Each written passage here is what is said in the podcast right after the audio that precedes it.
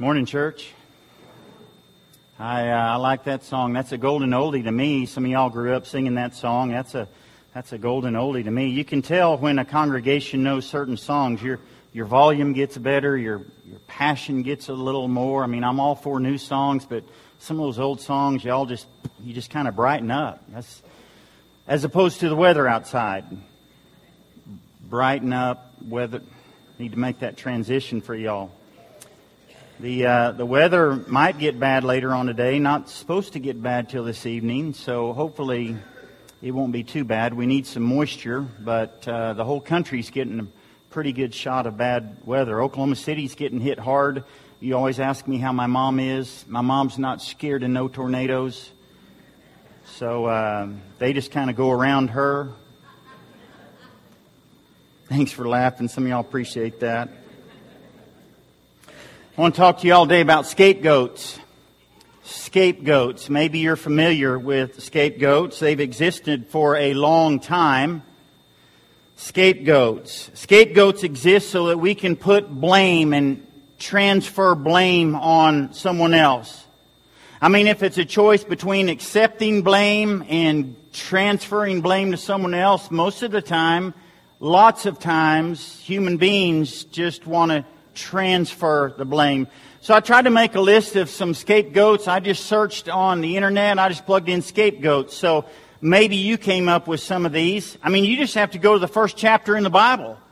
Adam blamed Eve. She was the scapegoat. Eve blamed, a lot of people blame the devil. It's his fault.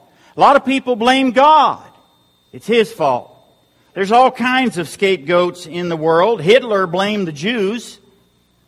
Democrats blame the Republicans. Republicans blame the Democrats. Maybe you remember reading about the Great Fire in 1871 that, that engulfed Chicago. I think some of y'all were there. Um, anyway, that was bad. That was bad, wasn't it?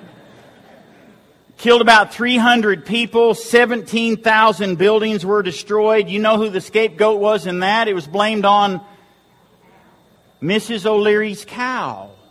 For a hundred years, Mrs. O'Leary's cow was blamed for that until in 1997 a Chicago insurance investigator in, exonerated the cow. It wasn't really a scapegoat, it was a scape cow. But for a hundred years, that fire was blamed on a cow. Those of you who are sports fans remember Bill Buckner. Remember back in 1986, the Boston Red Sox, he booted, he missed a routine ground ball to first base, and he was a scapegoat. I mean, there's still shows about him, and they blame him. Remember Watergate? Nixon and Haldeman and Ehrlichman? See, y'all don't have any idea what I'm talking about. Back to sports, one of my favorites is Steve Bartman. You remember Steve Bartman? Go back to 2003, October 14. The Chicago Cubs are leading the Florida Marlins three games to two. They're winning game six. They're up three to nothing in the eighth inning. And a foul ball is hit and Moises Alou for the Cubs is about to catch this ball. And Steve Bartman reaches out and interferes. I mean, they had to escort him out of the game because people were throwing stuff at him. They blamed him for the, the Florida Marlins went on to score eight runs and they won game six. They won game seven and Steve Bartman has disappeared since 2003. Nobody's heard of him. They want to find him. No words, no comments. The Cubs fans, a lot of them, they blamed him. The Cubs, a lot of them blamed him. The country, a lot of them blamed him, and he was just a fan enjoying the game. Scapegoats. They're all around us. Scapegoats are fall guys. Scapegoats are whipping boys. A scapegoat is a way of projecting my blame and my guilt and my sins. If I can, if somebody else can just take the blame, you see it in the workplace, you see it in families, you see it in relationships, scapegoats. A way to transfer, a way to transfer blame transfer guilt, transfer sins. We're in a series called Nothing But the Blood, and you're thinking, what, Richie, what does that have to do with, with scapegoats? Well, we're talking about our need for blood, not in a physical sense, although in a physical sense we need blood, but in a spiritual sense, because in a spiritual sense we need blood. We need the blood of Jesus. We need the blood of Jesus for life. We need the blood of Jesus for eternal life. We need the blood of Jesus for abundant life. We need the blood of Jesus. So what does that have to do with scapegoats?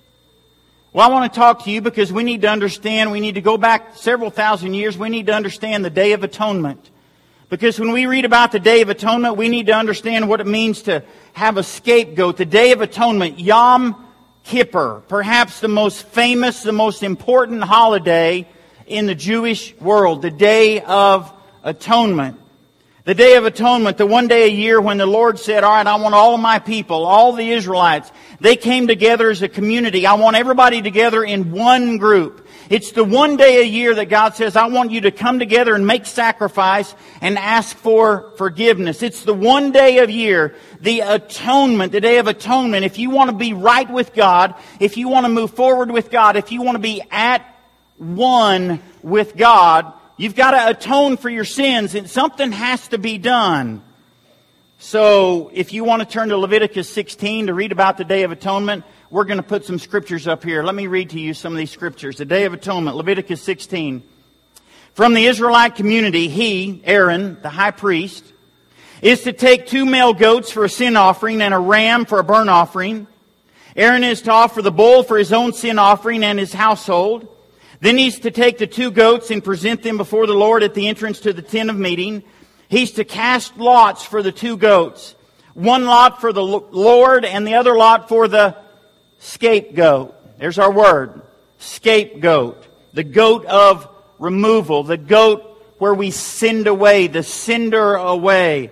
William Tyndale in his 1530 Bible called it the escape goat. If there's just some way I can escape the scapegoat.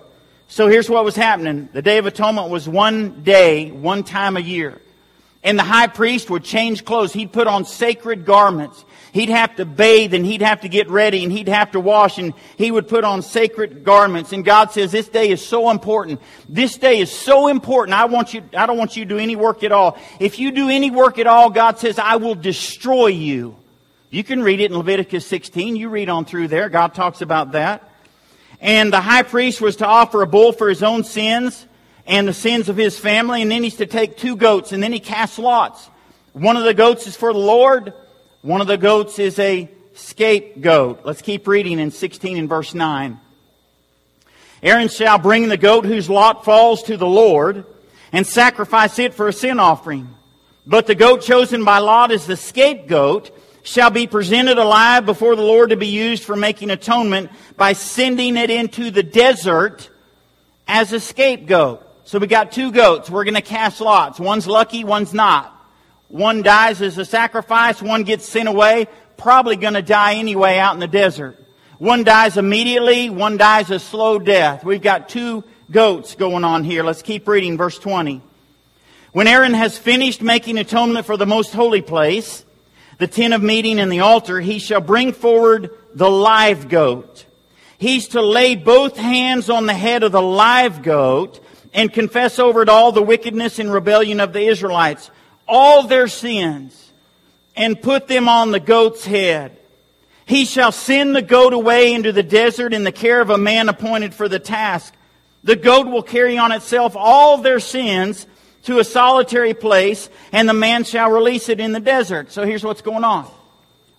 We sacrifice one goat, we got one goat left, and the high priest lays his hands on the head of the goat and confesses all the sins of Israel, all the wickedness, as if that goat's done anything wrong, as if you can really transfer sins to a goat. But he lays his hands on that goat and says, all right, everything that Israel has done, everything that the community has done, I'm transferring to this scapegoat. And then they had a guy assigned. You need to get that goat out of here.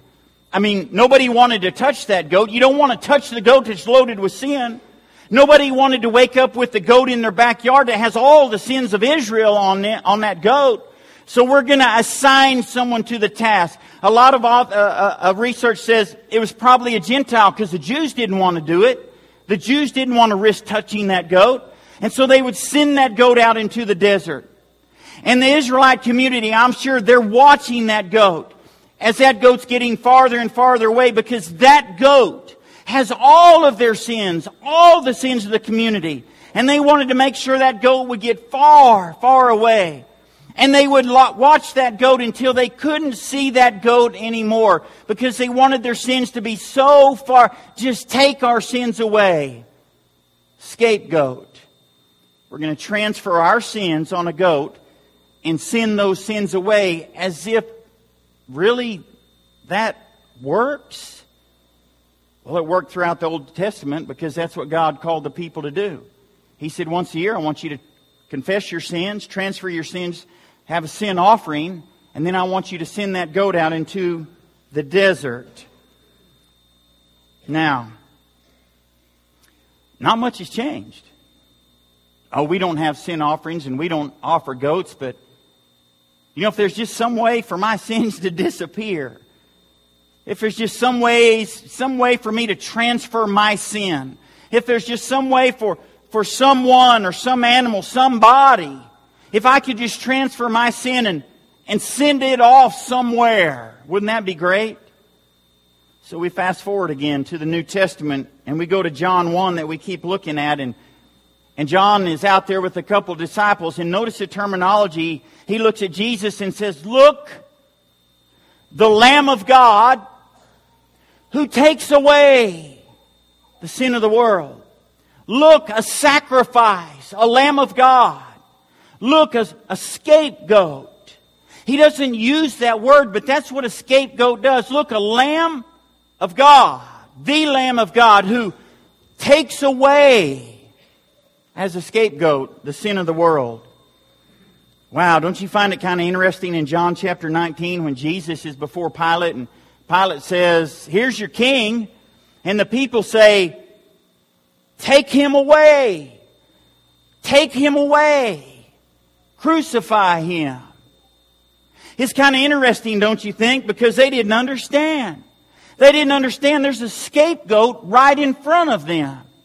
And the irony of this is, in order for our sins to be taken away, they had to take Jesus away. But they weren't yelling, take our sins away. They were yelling, take him away. And the irony is they didn't know that a scapegoat is being offered to take the sins away. And just like a scapegoat, Jesus was led outside the city. And just like in the Old Testament, probably a Gentile led that scapegoat out. Gentiles led Jesus outside the city. And so Jesus also suffered outside the city gate to make the people holy through his own blood. Through his own blood. There's the blood right there. Jesus was taken outside the city. Our sins were taken outside the city. Jesus was led away like a scapegoat outside the city. Wow.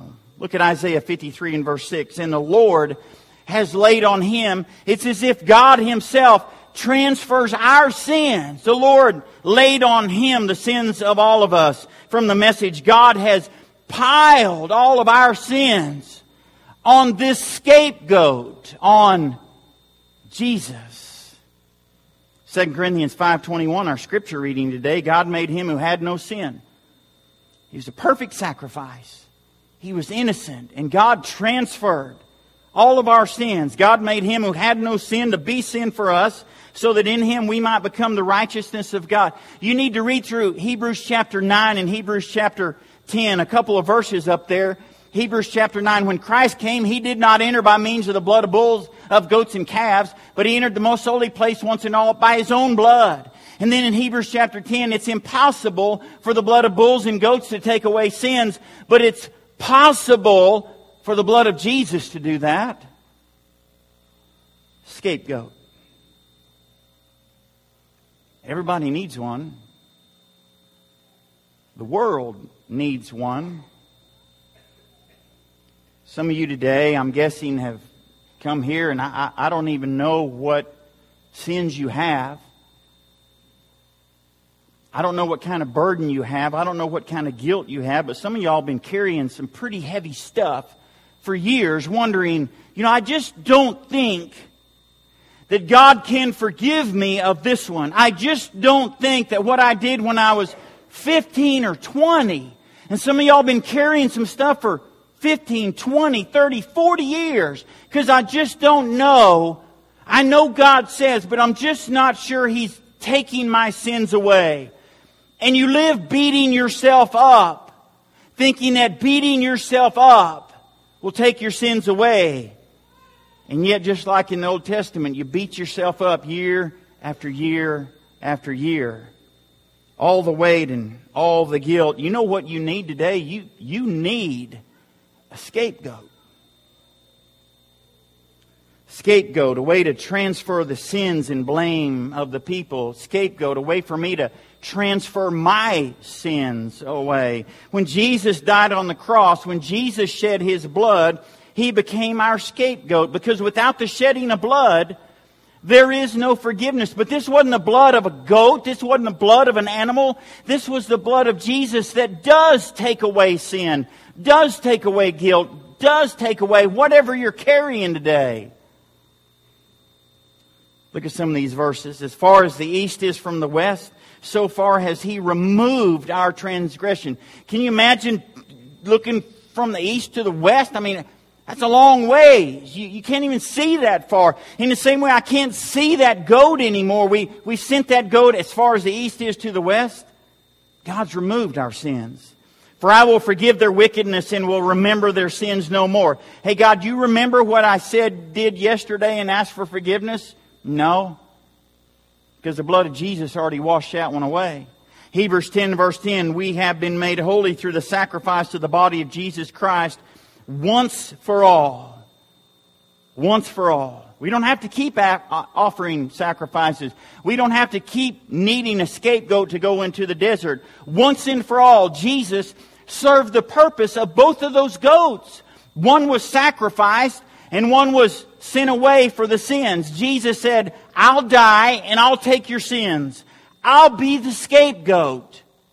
I'll take the blame. I'll suffer for the sins that you've committed. Wow. We sing a song, another golden oldie to me, that really illustrates what Jesus did at the cross as a scapegoat. There was one who was willing to die in my stead that a soul so unworthy might live. And the path to the cross, he was willing to tread all the sins of my life to forgive.